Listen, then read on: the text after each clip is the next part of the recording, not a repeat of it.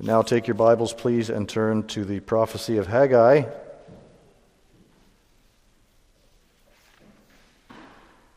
Our text this evening will be Haggai chapter 2, verses 1 through 9.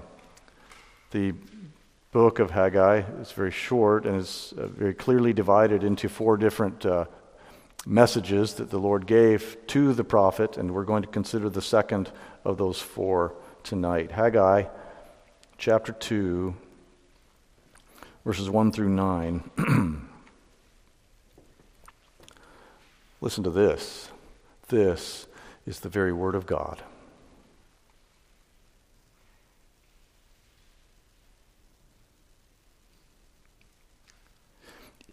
In the seventh month, on the 21st day of the month, the word of the Lord came by the hand of Haggai the prophet.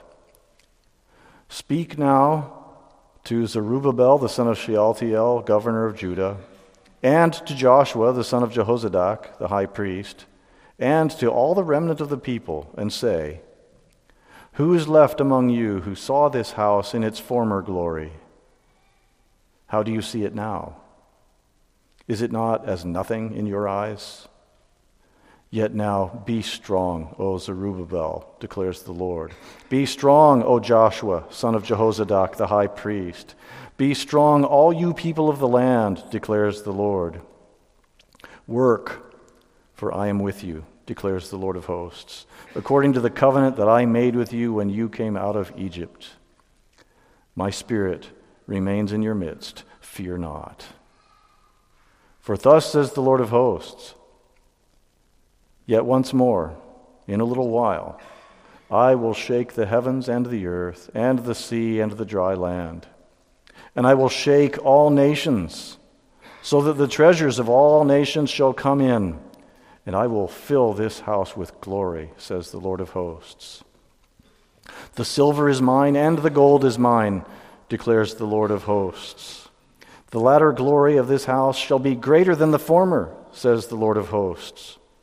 And in this place I will give peace, declares the Lord of hosts. And that is the reading of God's word. Let's ask Him now to bless it to us. Father, we do pray that you'll bless the ministry of the word and that our Savior, the Lord Jesus Christ, will be exalted in our midst. And we pray this in His name. Amen.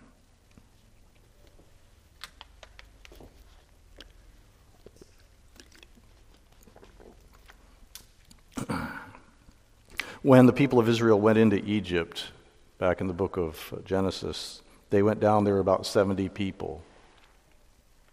When they left Egypt 400 years later, or however many years later that was, they were in the millions.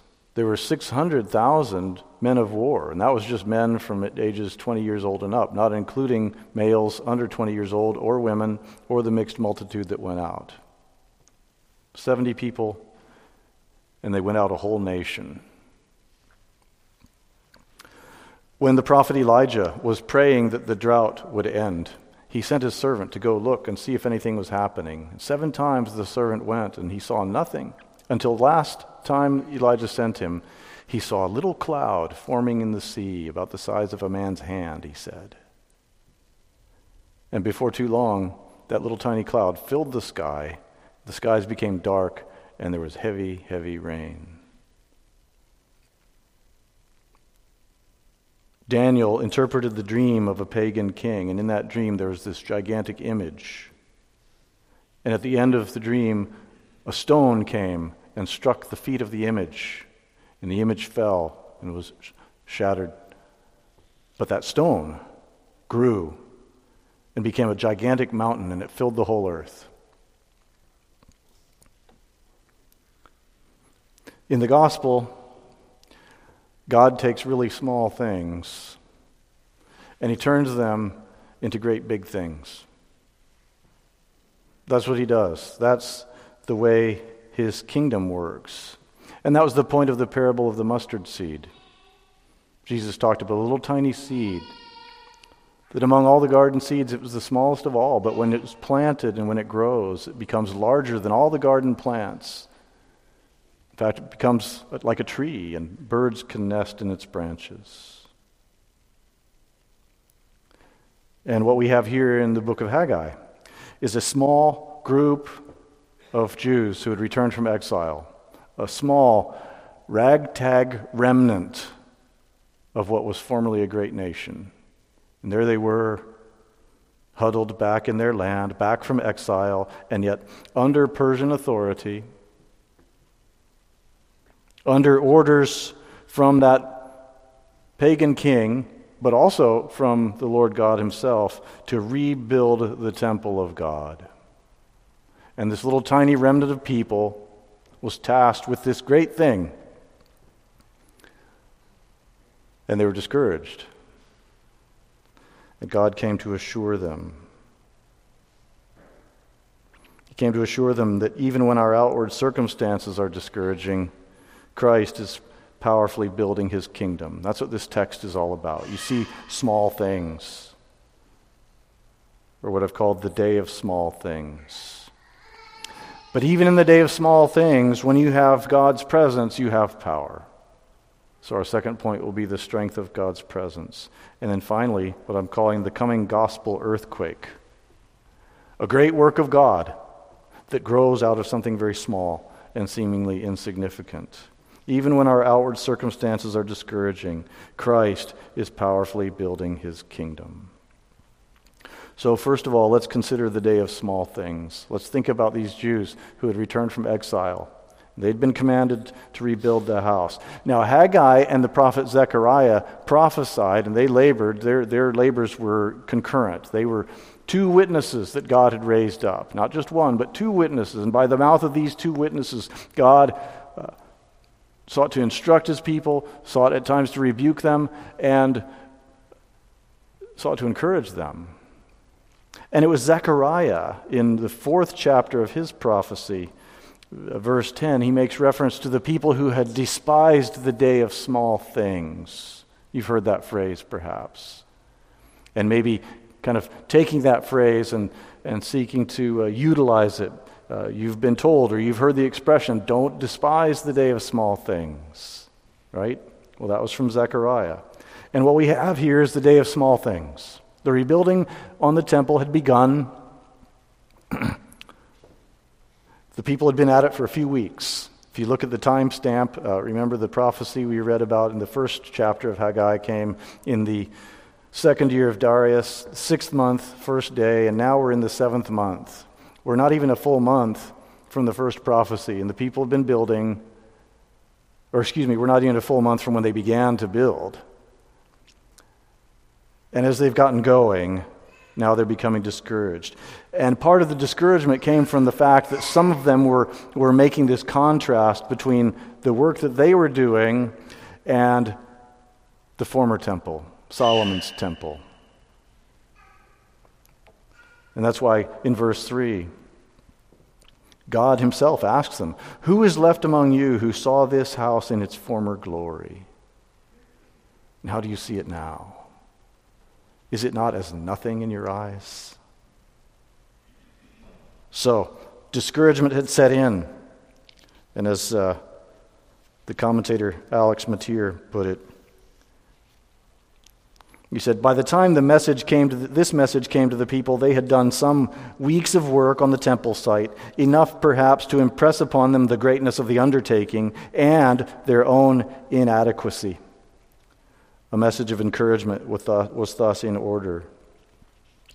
And remember, in verse 1, we're told this was the seventh month.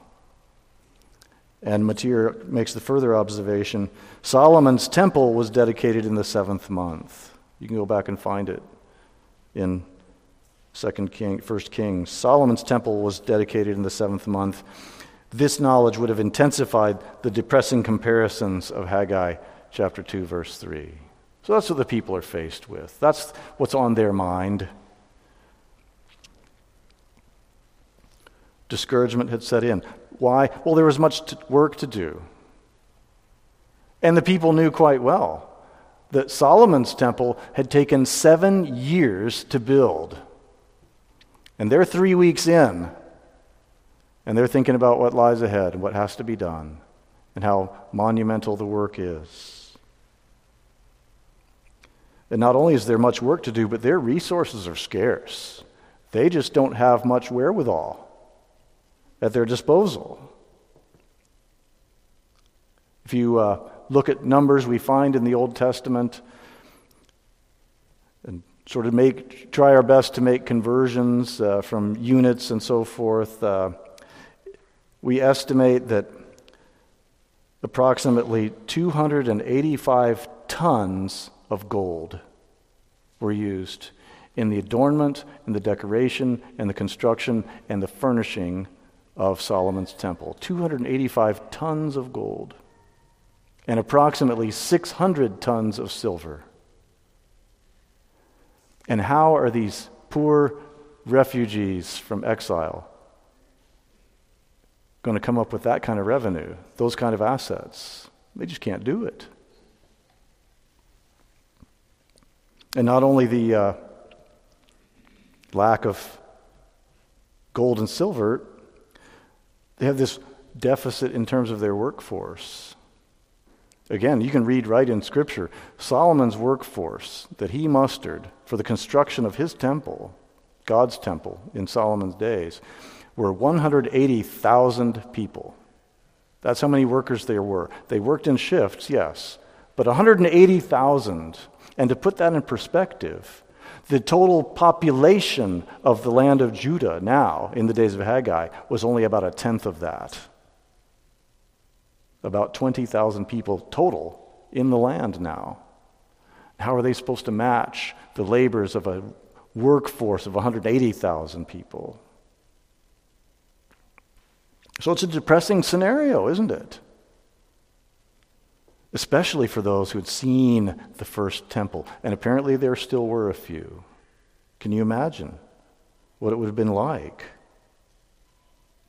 It was already obvious. They, hadn't, they had barely even laid the foundation. And it was obvious that this temple that they were building was never going to be able to match up to Solomon's temple. It wasn't even going to come close.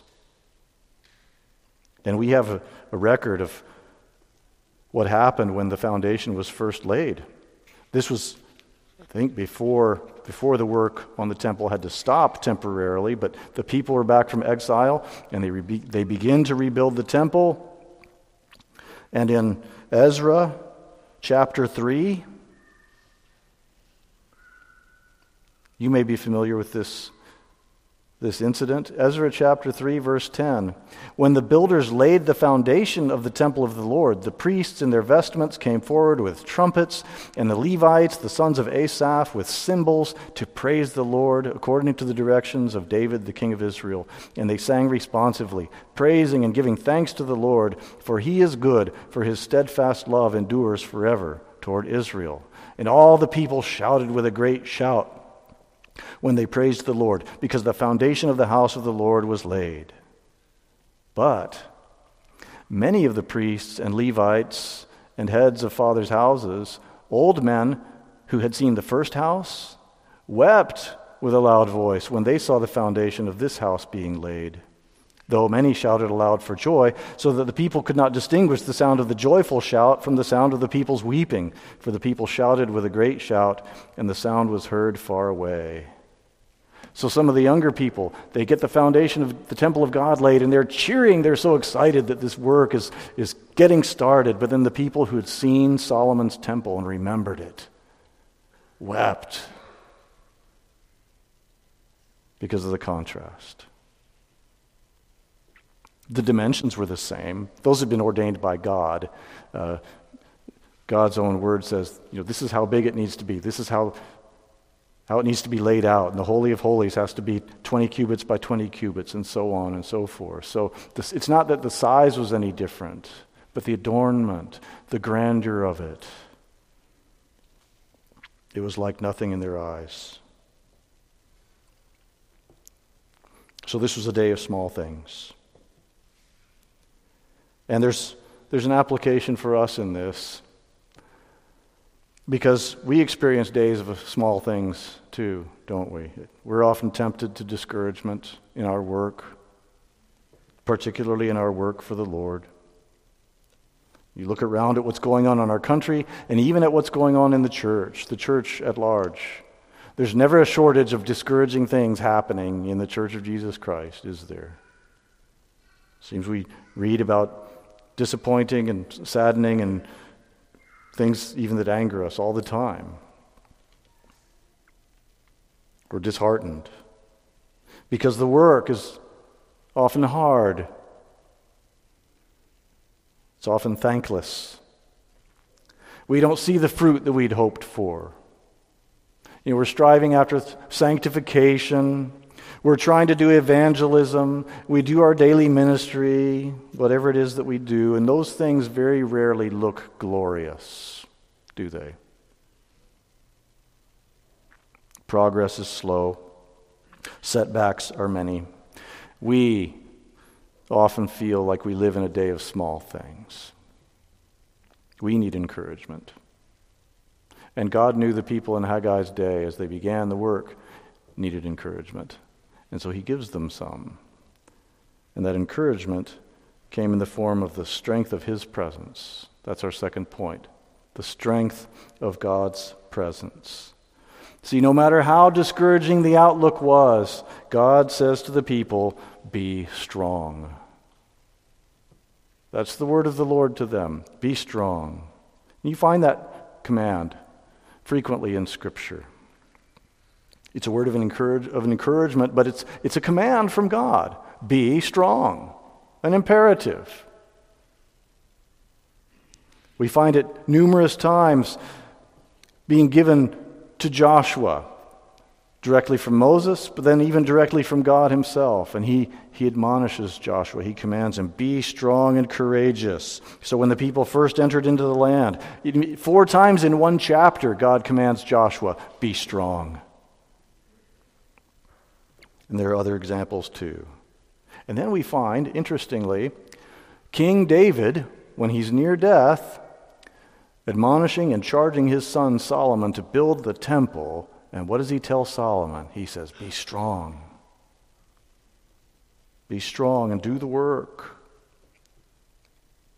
And I say it's, it's interesting that David gives that admonition to Solomon in connection with the specific task of building a temple for the Lord God Almighty. And so you have that same admonition be strong. And you have it three times in verse 4 from God through Haggai the prophet to the people of the land. And the command, be strong, interestingly, is to the whole congregation. Remember in, in chapter 1, God, it seems, was speaking primarily to Zerubbabel, the, the, uh, the governor, and to Joshua the high priest. Here, when he says be strong, he's speaking to everyone. He speaks to Zerubbabel, and he would represent the civil leadership of the people. He was the governor. Israel had no king. Uh, they had the Persian king, but they didn't have a Jewish king of their own reigning in their land. They were subject to the Medes and Persians at this point. But a governor had been set over them, and he was their local government. And God says to him, Be strong. But he also speaks to the religious leadership Joshua, the high priest, because what they're doing is a spiritual undertaking. They're building the house of God. It's a religious work. So he says, Be strong, Zerubbabel. Be strong, O Joshua, son of Jehozadak. And then he says, Be strong, all you people of the land. Everyone had a contribution to make. They all need the encouragement from God, and so he gives that to them. He tells them, Be strong, and he says, Do the work. Do the work. They were discouraged. It was a day of small things. But he, he admonishes them, Work. Do you see that? There towards the end of verse 4. Work. One little word. But there's, I think, an important application for us in this something I've learned from Scripture, but also through experience. And I pass this along to you. When you're discouraged, quitting never helps, it just makes things worse. When you're discouraged, you will never become less discouraged by quitting. So God says, Work. I know you're discouraged, but work. And someone might say, Yeah, okay, but I need encouragement. Can't I get a little bit of that? God says, Yes, you can get a little bit of that. And here it is Work for I am with you. The presence of God is our encouragement. The fact that He's with us. Isn't that amazing?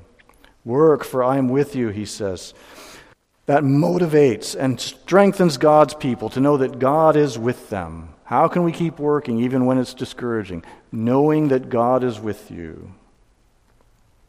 The Lord's presence motivates his people to work. in something, for instance, like a football team, you know, when you're in practice and different coaches are working with different players. And so you've got maybe the, the defensive back coach or the running back coach or the wide receiver coach. And he's over there and he's working with the wide receivers. And they're all doing their drills. And then the head coach comes by. All those wide receivers start to work a little harder. They start to run a little faster. They, they focus even more on keeping their eyes on the ball because the head coach is there. The head coach's presence motivates those players. And the presence of God motivates his people to work. But it not only motivates his people, it also strengthens them. God's presence, the presence of the Lord God Almighty, strengthens his people for work. Moses in that passage from Exodus 15, which we call the Song of Moses, said, The Lord is my strength and my song. Psalm 28 says, The Lord is my strength and my shield. You see the connection between the Lord and the strength of his people. Or in those familiar words of Isaiah when he says, They who wait for the Lord shall renew their strength. They shall mount up with wings as eagles. God strengthens his people. God's presence motivates and strengthens his people. And you notice how in Haggai here, God encourages us even more by the fact that his presence with us is grounded in his covenant faithfulness. Verse 5, look at it with me again. And he said, Work, for I am with you, declares the Lord of hosts, according to the covenant that I made with you when you came out of Egypt. Think of that. What's he telling them? He's telling them, I'm still the same God. He's telling them, I'm still with you. God's presence is part of the very essence of the covenant relationship. It's part of the very essence of why he saved a people, so that he could be their God and he could be among them. Exodus 29 45. I will dwell among the people of Israel and I will be their God.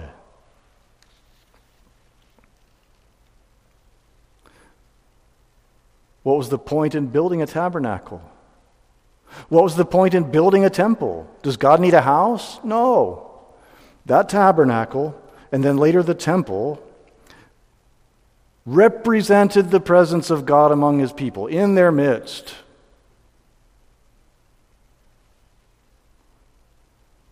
And when he says, I'm with you according to the covenant that I made with you when you came out of Egypt, that's strong reassurance for his people. What he's saying is, You were faithless, but I am remaining faithful. I haven't changed, God says. I'm still with you. And he says in this passage, My spirit remains in your midst. Verse 5. And that word translated remains in your ESV Bible, the Hebrew word is, My spirit is standing in your midst. My spirit is standing with you. That speaks of a, a stability, it speaks of strength. And it describes the presence of God's Spirit, not in terms of something that's sort of hovering around. His presence isn't uh, passing through, it's not an elusive presence. He's standing firmly in the midst of his people in covenant faithfulness. Therefore, he says, fear not. I'm with you according to the covenant that I made with you when you came out of Egypt. My spirit remains in your midst. Fear not.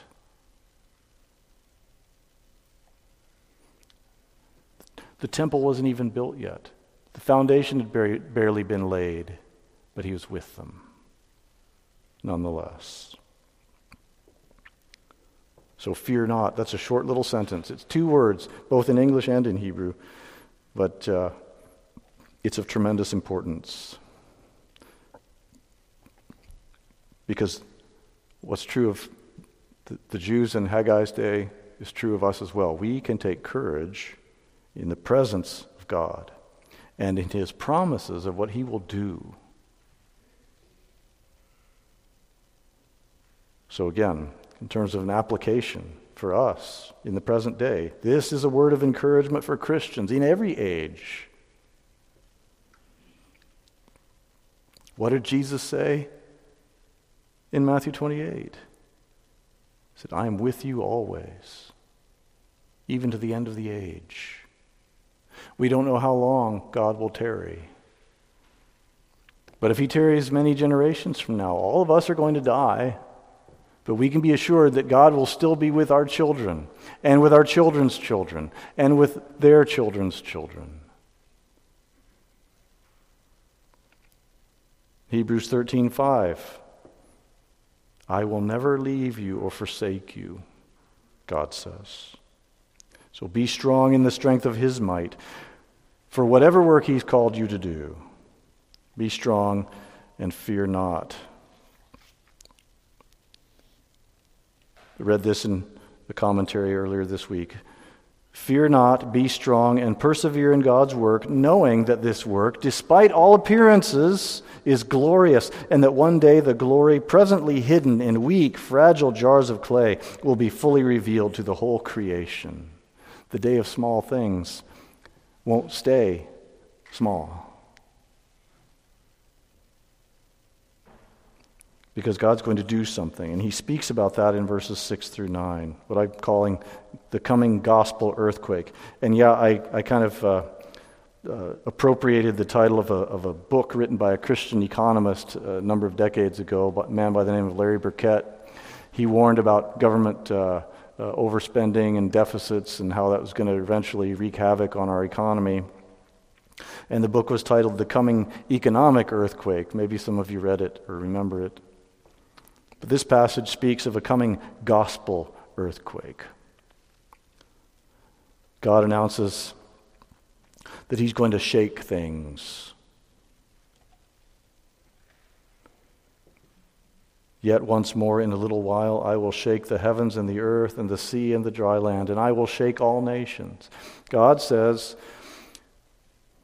He's going to shake things, and that is the basis upon which His people can be strong. That's the basis upon which His people can work and not be afraid. It's going to be a global event universal in scope. He's going to shake the heavens and the earth, the sea and the dry land. Nothing's left out of that.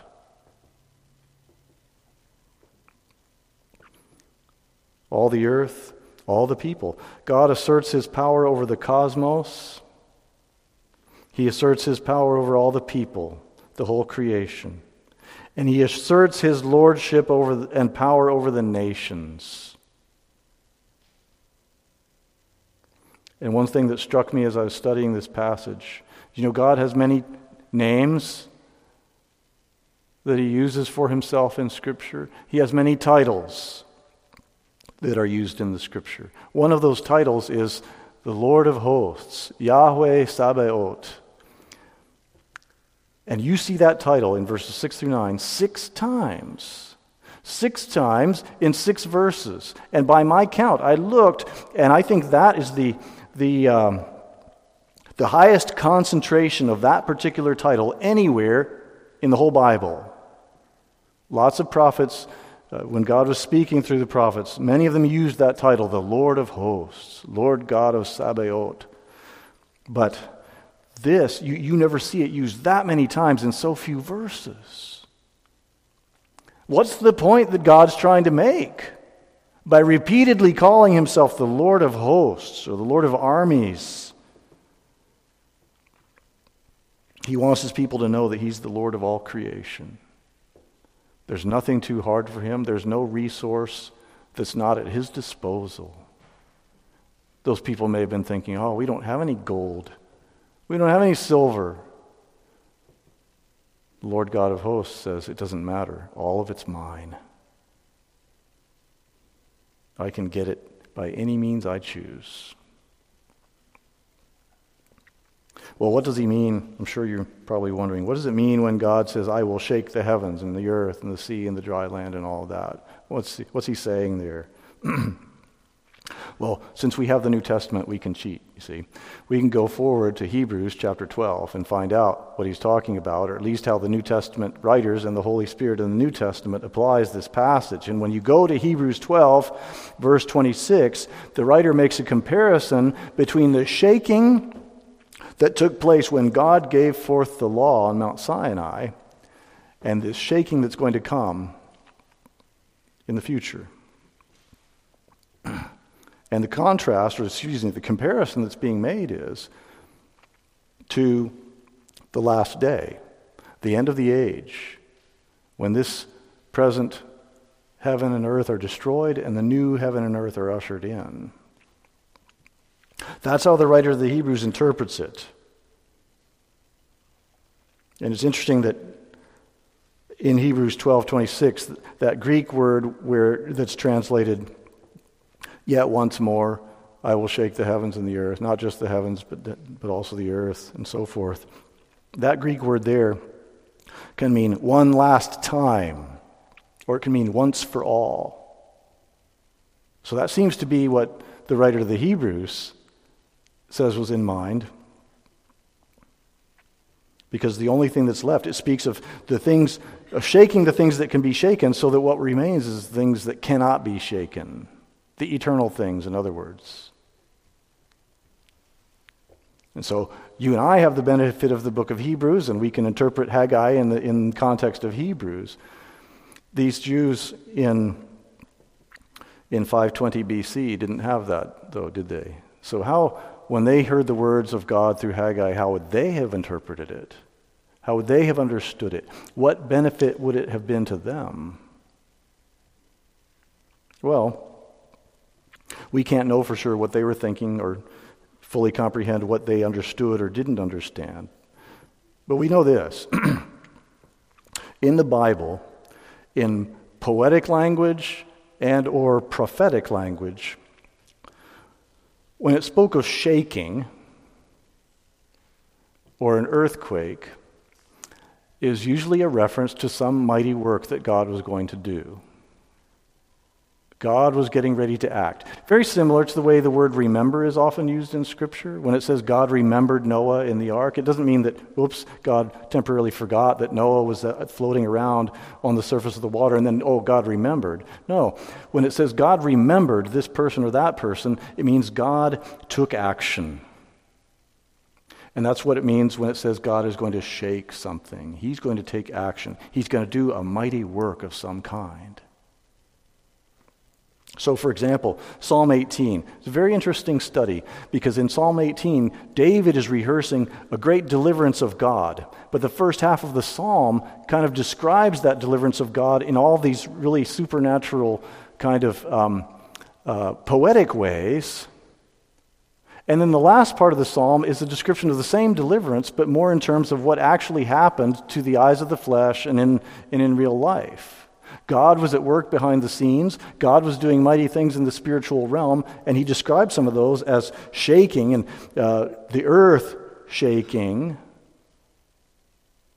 But those things didn't actually happen on that particular occasion in the real world, you see, in the physical realm.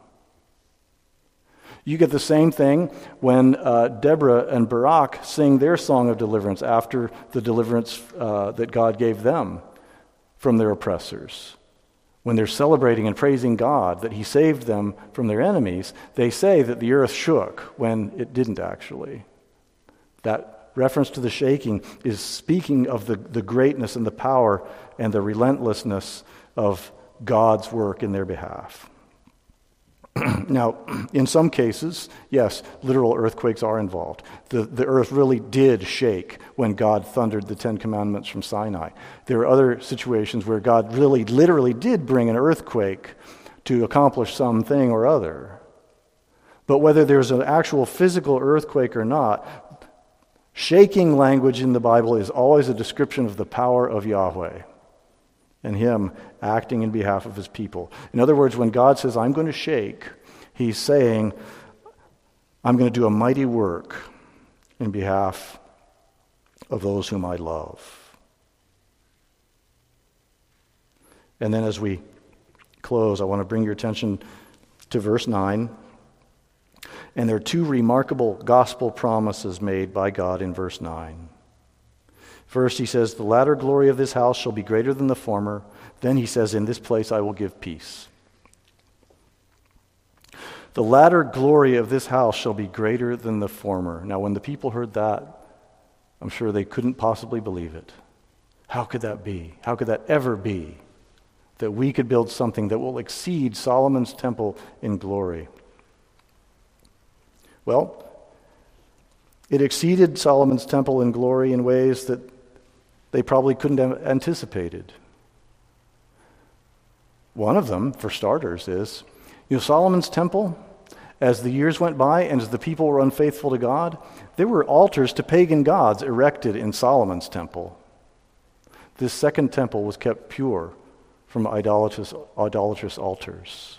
There was no pagan worship that ever took place in the second temple. But far more glorious than that this second temple that the people were starting to build now, eventually, God in the flesh would come into that temple. That's glory. Jesus Christ, the Word of God incarnate, would come into that temple someday. And the whole image and significance of the temple would be fulfilled in Christ. Because the temple itself, Solomon's temple or the, the second temple, even after it had been adorned and built up and gilded and glorified by, by Herod's building projects, none of that compared with the glory that Christ was in his own flesh. He, the Word, became flesh and he tabernacled with us. The temple was fulfilled in Christ after Christ rose from the dead and ascended to the Father. His gospel was preached in that temple. That's more glorious than gold and silver. The apostles proclaimed the gospel in that temple. And then, of course, the temple is fulfilled in the church. What do I mean? 1 Corinthians 3:16 Do you not know that you are the temple of God and that the Spirit of God dwells in you? So when Christ established his church and the Holy Spirit was poured out, and he began to build us up as living stones into a spiritual house, the symbolism of the temple was obsolete because the temple was fulfilled in us. So that's those are numerous ways in which the latter glory of the house would be and, and actually is greater than the former. But then he says, In this place I will give peace. All the Old Testament sacrifices were merely symbols of atonement.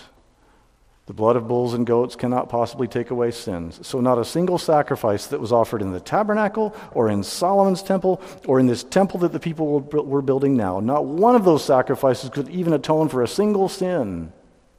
They were symbols symbols of God making peace with man through blood sacrifice. Actual atonement was made by the Lord Jesus Christ through his blood on the cross. And it's in him that we have peace. Peace with God. So the Savior came into this temple. And his sacrificial death symbolized every offering that was ever made in the first temple or the second temple. And yes, when Jesus died his sin bearing death, he didn't die it there in the temple. He didn't die there on the altar in the temple. He, he died outside the temple, even outside the city. But the temple itself represented him.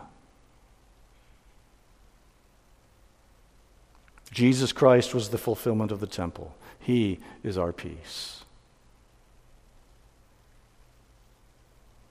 So, you got the parable of the mustard seed.